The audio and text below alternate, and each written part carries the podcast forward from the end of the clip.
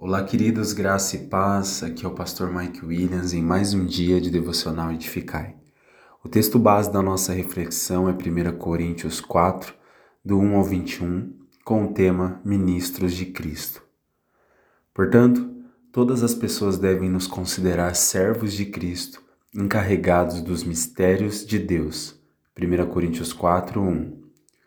As palavras de Paulo é direcionada a uma igreja de muitos adolescentes espirituais, no sentido de que eles estavam tendo problemas com questões infantis, como por exemplo se dividirem com arrogância e insensatez por preferir e estimar um ministro de Cristo mais do que a outro, como se um fosse mais importante do que o outro.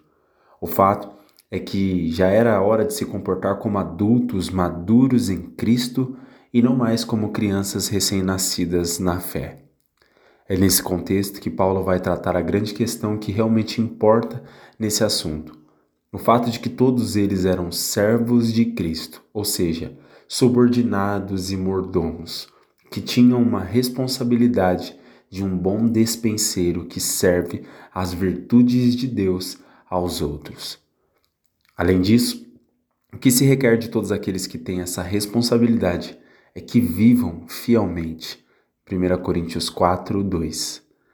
Paulo estava dizendo que tanto ele como Apolo e Pedro, os prováveis envolvidos pela igreja de Corinto nessa dissensão, deveriam viver única e exclusivamente de uma maneira, sendo fiel. É isso que verdadeiramente importa para um ministro de Cristo: viver em fidelidade ao Senhor. Paulo continua tratando o assunto.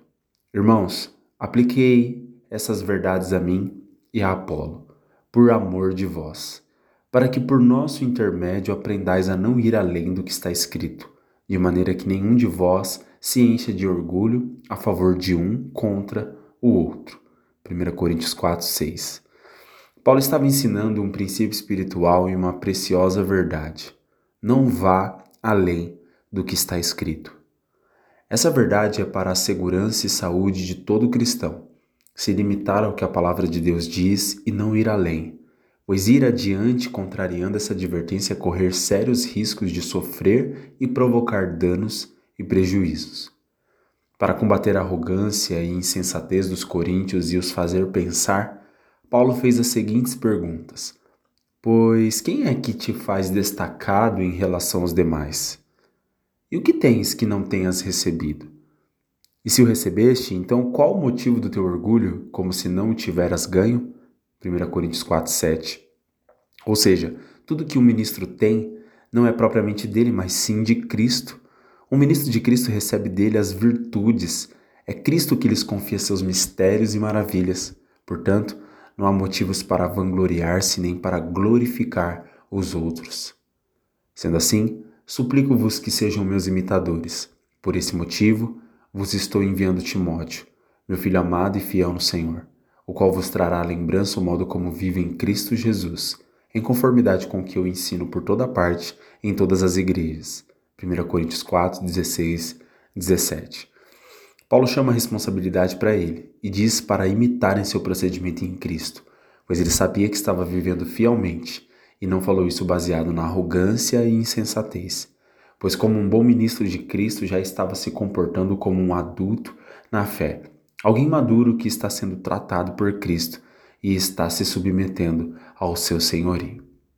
Irmãos, o que o Espírito nos orienta através desse devocional é que vivamos em fidelidade ao Senhor, sem ir além do que está escrito, submetendo-nos à vontade de Cristo e respondendo a Ele não mais como adolescentes espirituais, mas sim como filhos maduros do Pai, que tem humildade e sabedoria, que entende que todos no reino têm sua importância e devido lugar de valor, e que não faz o menor sentido dar lugar ao diabo por essas questões infantis.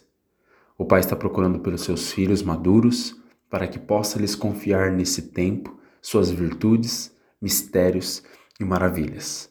Que Ele encontre você meu irmão e minha irmã.